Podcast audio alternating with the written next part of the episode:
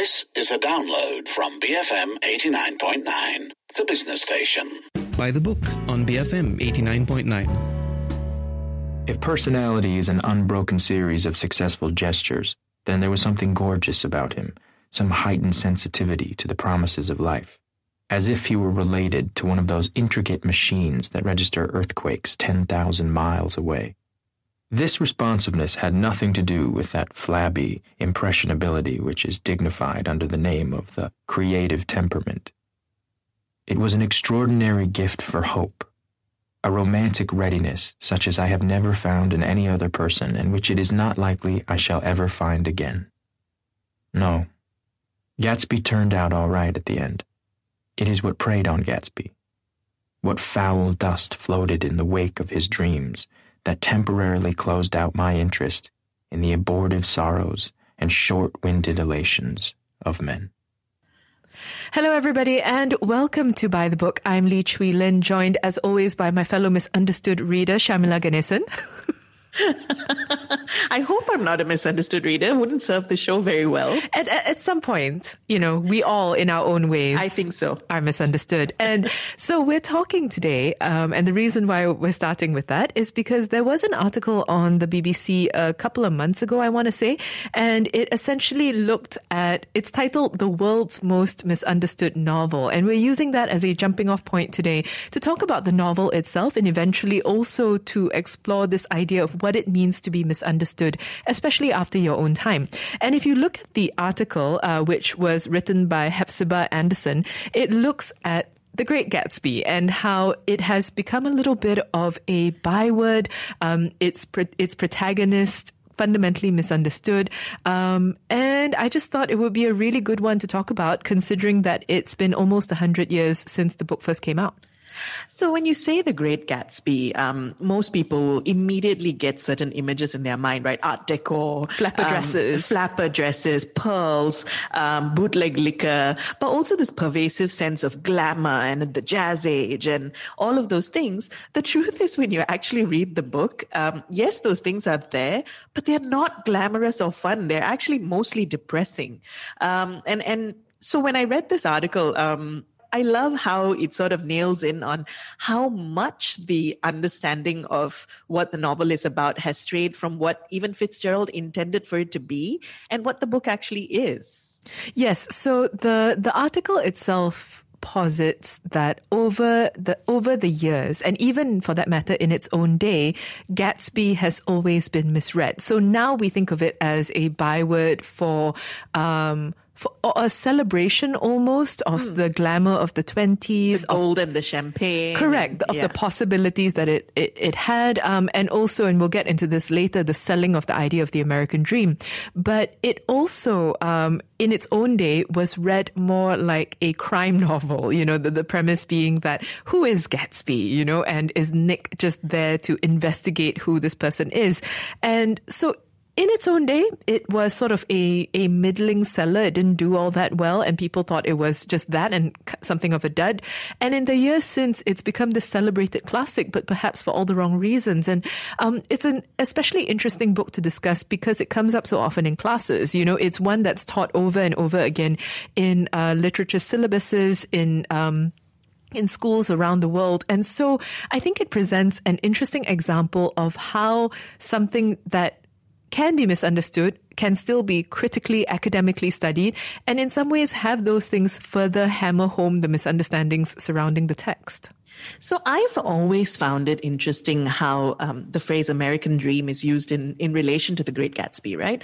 Um, and often as a celebratory thing, oh, it's about the American dream. Sure, it, it's also about the hollowness of that dream, but mostly it celebrates the American dream.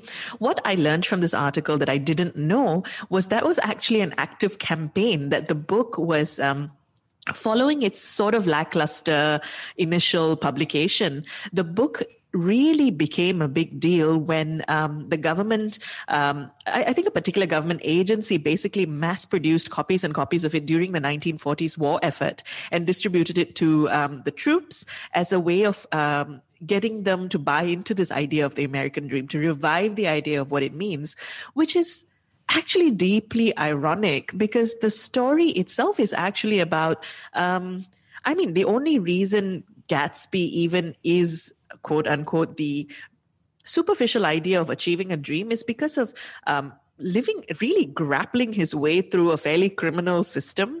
And he still doesn't really make it. He still doesn't um, there's still huge classes divides going on. Um, he isn't a happy person.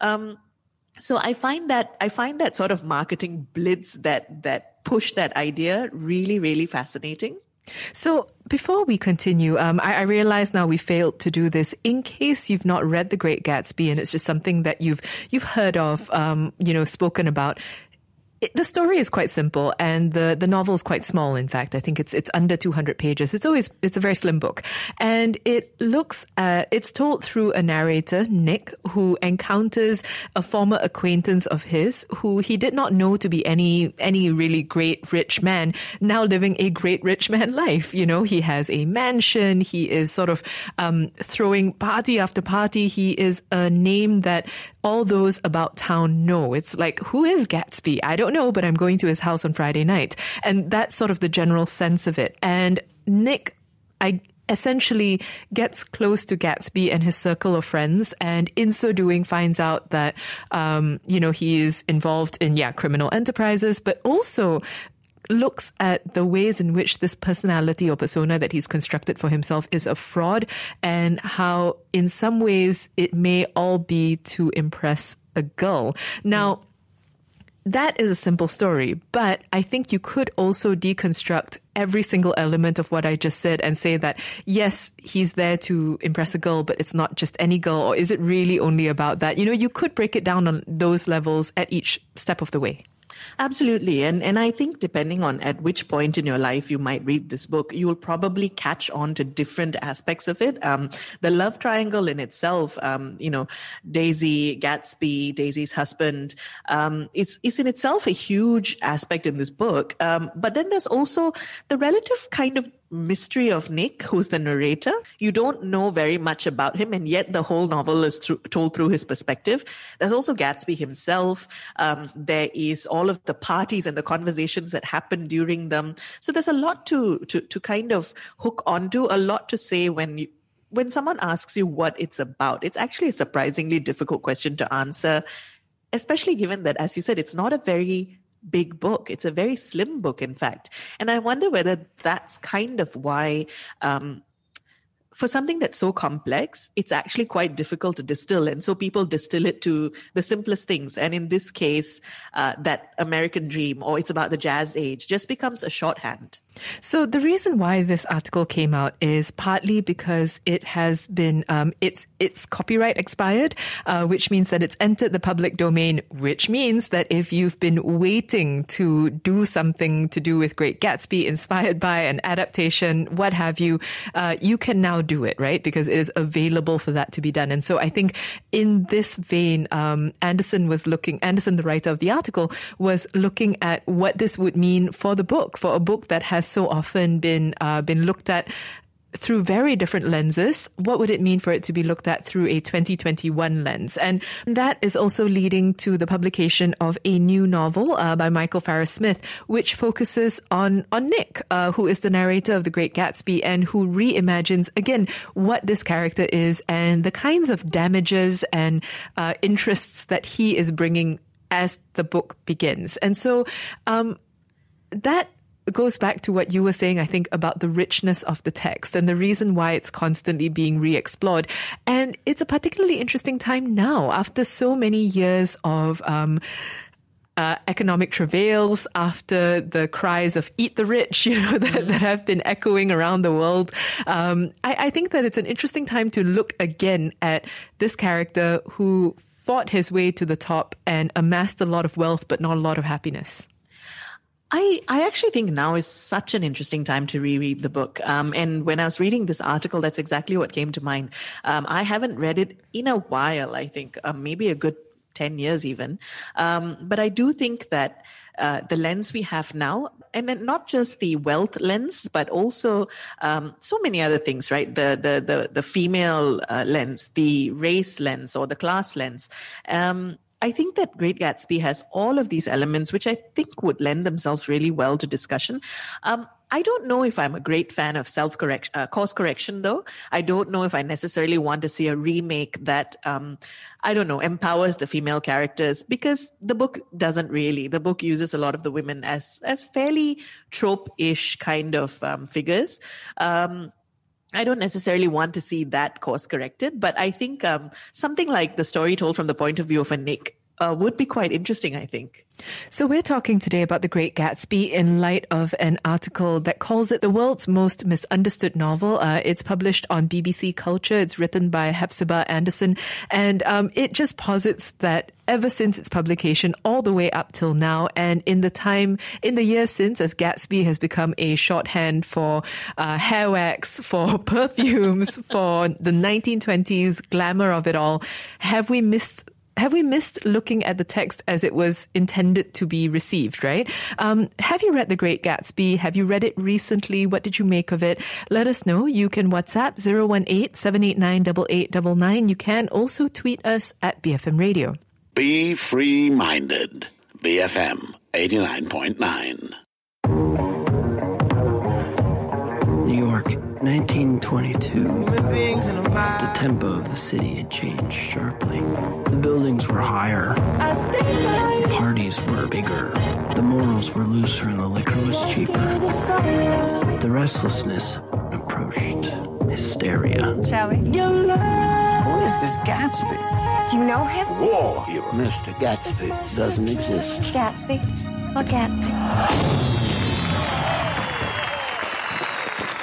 I beg your pardon. Mr. Gatsby would like to speak to you. Alone. Hello, you are listening to By the Book with Lynn and Sharmila, and we're talking today about The Great Gatsby. This is coming from an article on BBC Culture that called it the world's most misunderstood novel. So we are going to get into the the whole concept of misunderstood novels and uh, some of our favorites in an extended footnotes that we're going to head to shortly. I also wanted to talk about adaptations because part of the um, argument being made in the article is that adaptations have a way of um, of flattening the text and also of drawing out certain themes that then stick in our minds, right? Of crystallizing specific moments and therefore defining what the book is about, especially for many people who may not have read the book, but who are very familiar with the film adaptations, whether it's Robert Redford in the role or Leonardo DiCaprio. So a lot of those things that I mentioned at the start, the imagery of what this book would look like, are from the films, right? Um, whether whether you're talking about the outfits or people um, speaking a certain way, a lot of that comes from having seen adaptations and not necessarily uh, from the book itself. Which is not to say the book isn't descriptive, but it's not one of those deeply descriptive tomes. I personally haven't watched any of the adaptations beyond clips and and just like little glimpses. Um, I know that the trailer, even though I love Baz Luhrmann, I know that the trailer for his version of Great Gatsby um, didn't sit well with me, mostly because of the things we've already been saying, which is there's too much of a sense of a a, a huge, heady, uh, glamorous jazz age vibe to the whole thing, which I felt wasn't the Great Gatsby I had read. Um, I did hear Leonardo was really good in the role as the Great Gatsby, but um, I don't know. Uh, So I, I I know what you mean in terms of I think the movies do have this sense of presenting sometimes the visual over the substance. So before we get to our footnotes, right, where we expand the conversation beyond Great Gatsby, um, I did want to ask you what you make of the idea of anything being misunderstood. And and I know that this this sounds like I'm doing away with the premise of the show, but honestly, I think as anybody who reads or who has ever studied literature or read literary criticism will know, sometimes authorial intentions depending on where you come from, right? Sometimes authorial intentions are everything. All you want to know is what the author intended, what was their message, how do we take it? Um, and in some other instances, the argument is instead, no, you know, once you've released a text out into the world, it no longer really belongs to you. And, and it's just subject to the reader's interpretation and how they're received. So what do you make of this idea or the notion of something being misunderstood, especially something that is misunderstood for close to a hundred years now?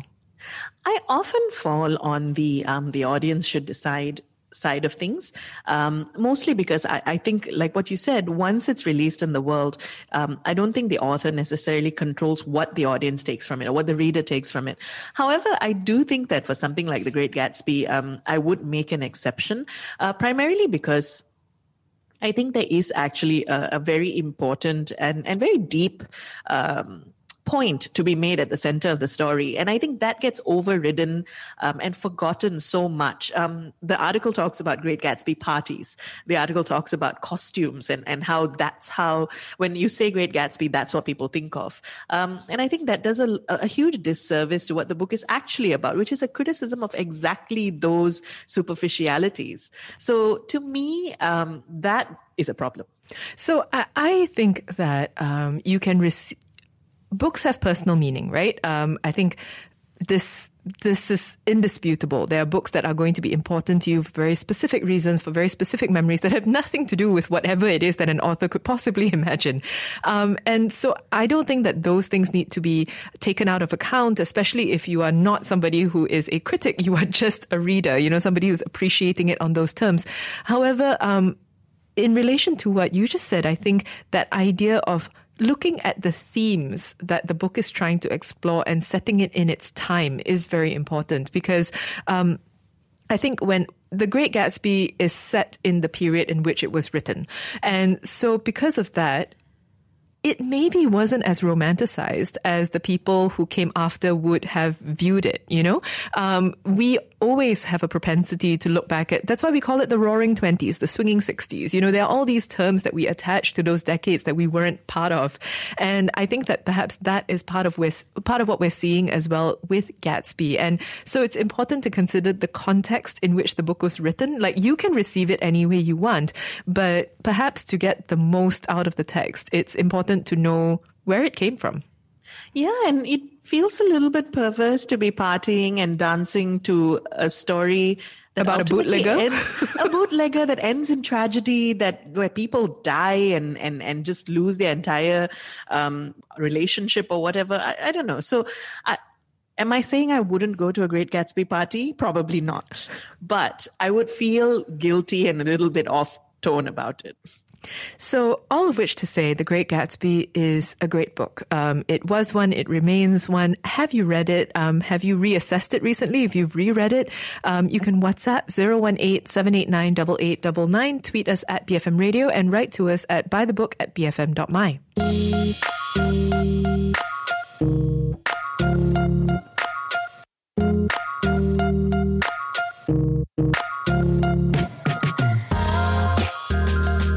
us to footnotes. Um, and because we've been spending the first part of our show talking about Great Gatsby, this extended footnotes is to just look at the concept of novels that are misunderstood and extend that conversation, I think, in, in other directions. And so my thing, and, and I don't, when I was thinking about this, several examples came to mind, but overall, the overriding sense that I got is that just like with Gatsby, once the name of a character becomes an adjective or a trait, the I guess the misunderstandings inevitably follow. And I'm thinking here of um, and we'll get into this, something like Lolita and how that has become a byword for a certain type of dressing, a certain type of character in books.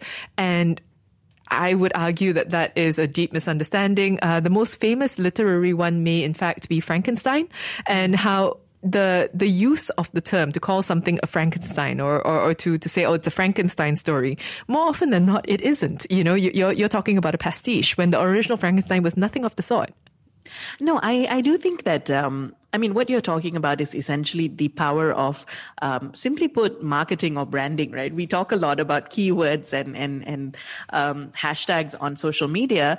These are sort of the shorthand ways in which possibly either people who haven't actually read the books um, but have heard of them, or how popular culture has presented a lot of uh, these themes, but in really simplified forms. So when you say Frankenstein, uh, most people imagine green green, huge um, bolts in the lurching, side of the head. Yeah. yeah. When you say Lolita, most people imagine inappropriately seductive young girl with a lollipop, but that's not actually what those books are about. And sometimes I think it actually just goes back to the fact that relatively few people actually read the original books.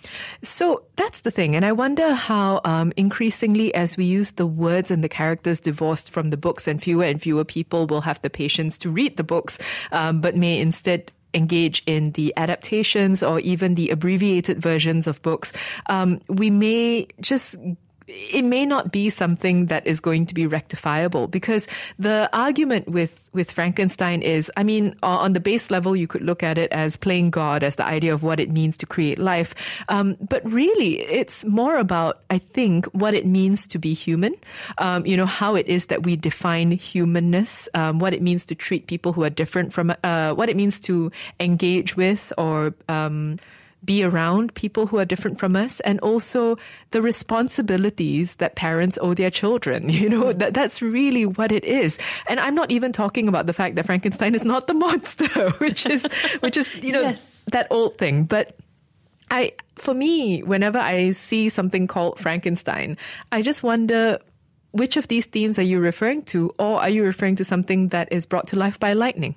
His ship surrounded by ice, Robert Walton watched with his crew as a huge, misshapen traveler on a dog sled disappeared across the ice. The next morning, as the fog lifted and the ice broke up, they found another man, nearly frozen, on a slab of floating ice. By giving him hot soup and rubbing his body with brandy, the crew restored him to health. A few days later, he was able to speak. This stranger, Victor Frankenstein, seemed upset to hear that an earlier sled had been sighted. Then he began to tell his story.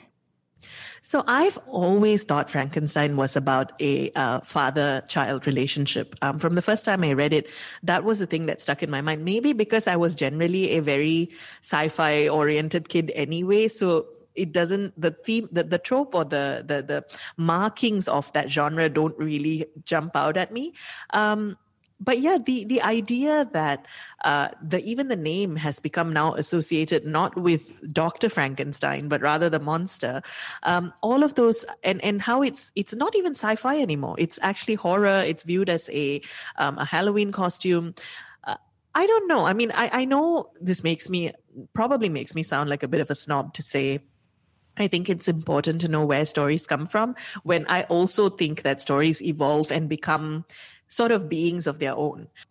To be fair, um, I mean, we, are going on about Frankenstein partly because I, I, feel strongly about it just because it's a good book. A, um, it is a rare book written in this genre at the time by a woman.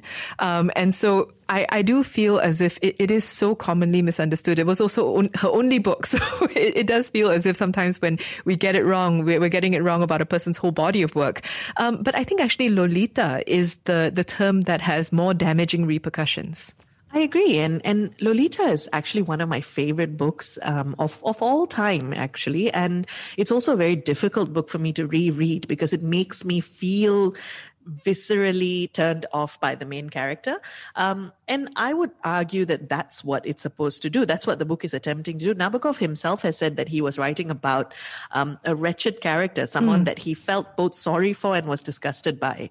But unfortunately now the book is often referred to in, in popular culture with a nudge nudge wink wink um, you know particularly with the sexualization of um, young women uh, particularly with it, the kind of imagery that's associated with the term lolita. And i think that does a great disservice to understanding what this book is actually trying to do.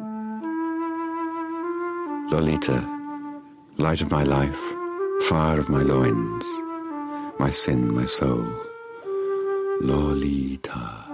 The tip of the tongue taking a trip of three steps down the palate to tap at three on the teeth. Lolita. She was low, plain low in the morning, standing four feet ten in one sock. She was Lola in slacks.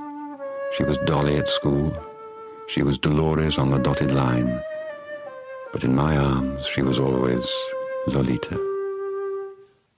So, in this instance, right, it could be argued that something like Lolita uh, is really a reflection of the society that reads it.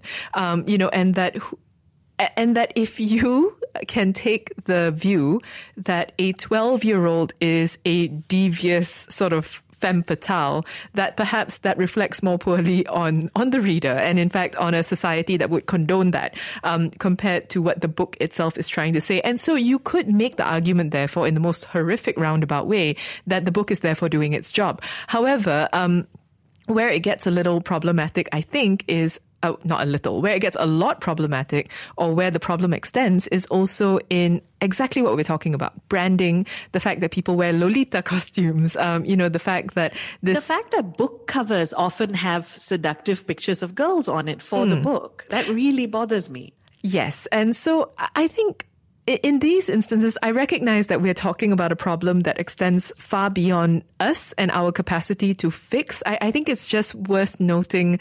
Um, it's just worth noting. It, for me, this whole show is about putting a pin in a moment in time because I really do believe that as we get further and further away from from these books. And as people get more and more used to screens and more and more used to videos and our attention spans change, we are going to find fewer readers engaging with these older books. It's just, I think it's just a matter of fact. So it strikes me also, though, that um, some of what we're talking about also goes to the idea of um, not oversimplifying what books are, what novels are in their very form. Um, because even when Lolita came out, the simplified version of why there was so much outrage about it, even back when it was published, was because people found it immoral. People mm. found um, the idea of um, a, a, story told from the perspective of a older man who found young girls attractive, um, immoral, um, and and that was the criticism. So even that is an oversimplified narrative. The same way we have now our own oversimplified narrative, the way we have for Gatsby or for Moby Dick, or um, where it, it becomes almost entirely about a man um, overcoming his huge goal or challenge or whatever you want to call it. But these novels are complex, whether they are small or large. There are many, many things going on um, that get I think overlooked in this desire to um, tell a single story, to, to quote Chimamanda. Mm. Um, I, I want to finish uh, more or less on something that we've touched on in two previous bibliography episodes about two separate authors.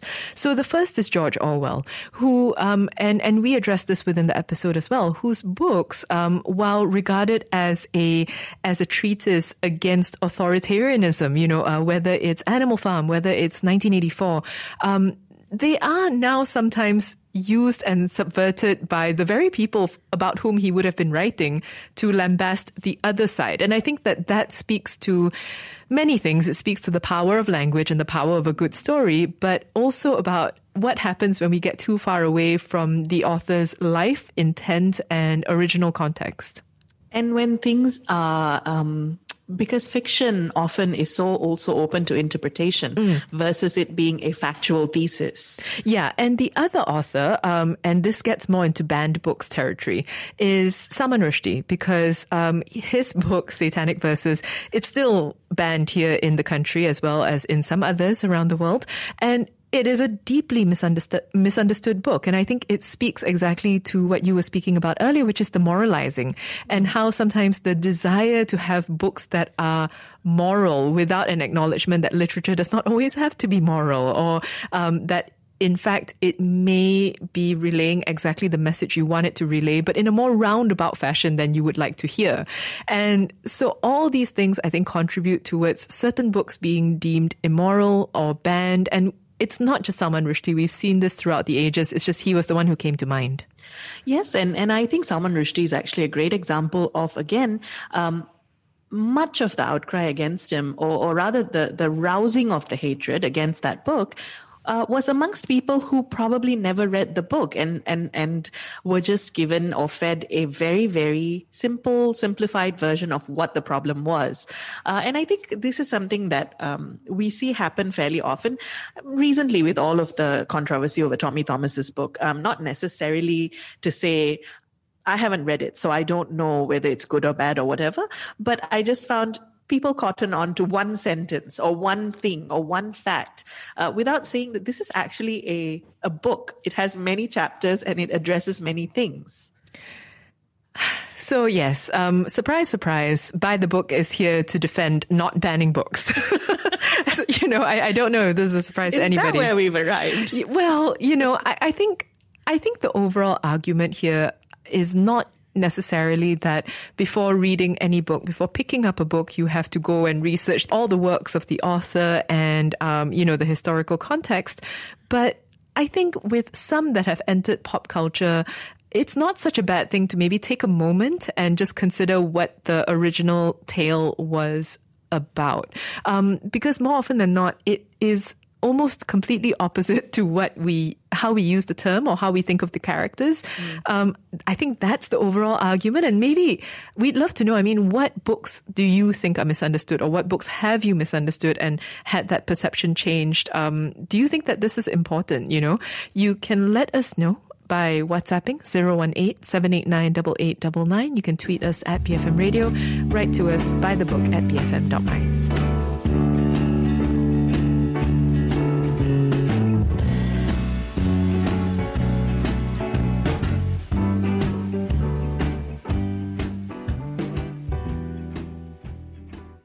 Thank you for listening to this podcast. To find more great interviews, go to bfm.my or find us on iTunes. BFM 89.9, the business station.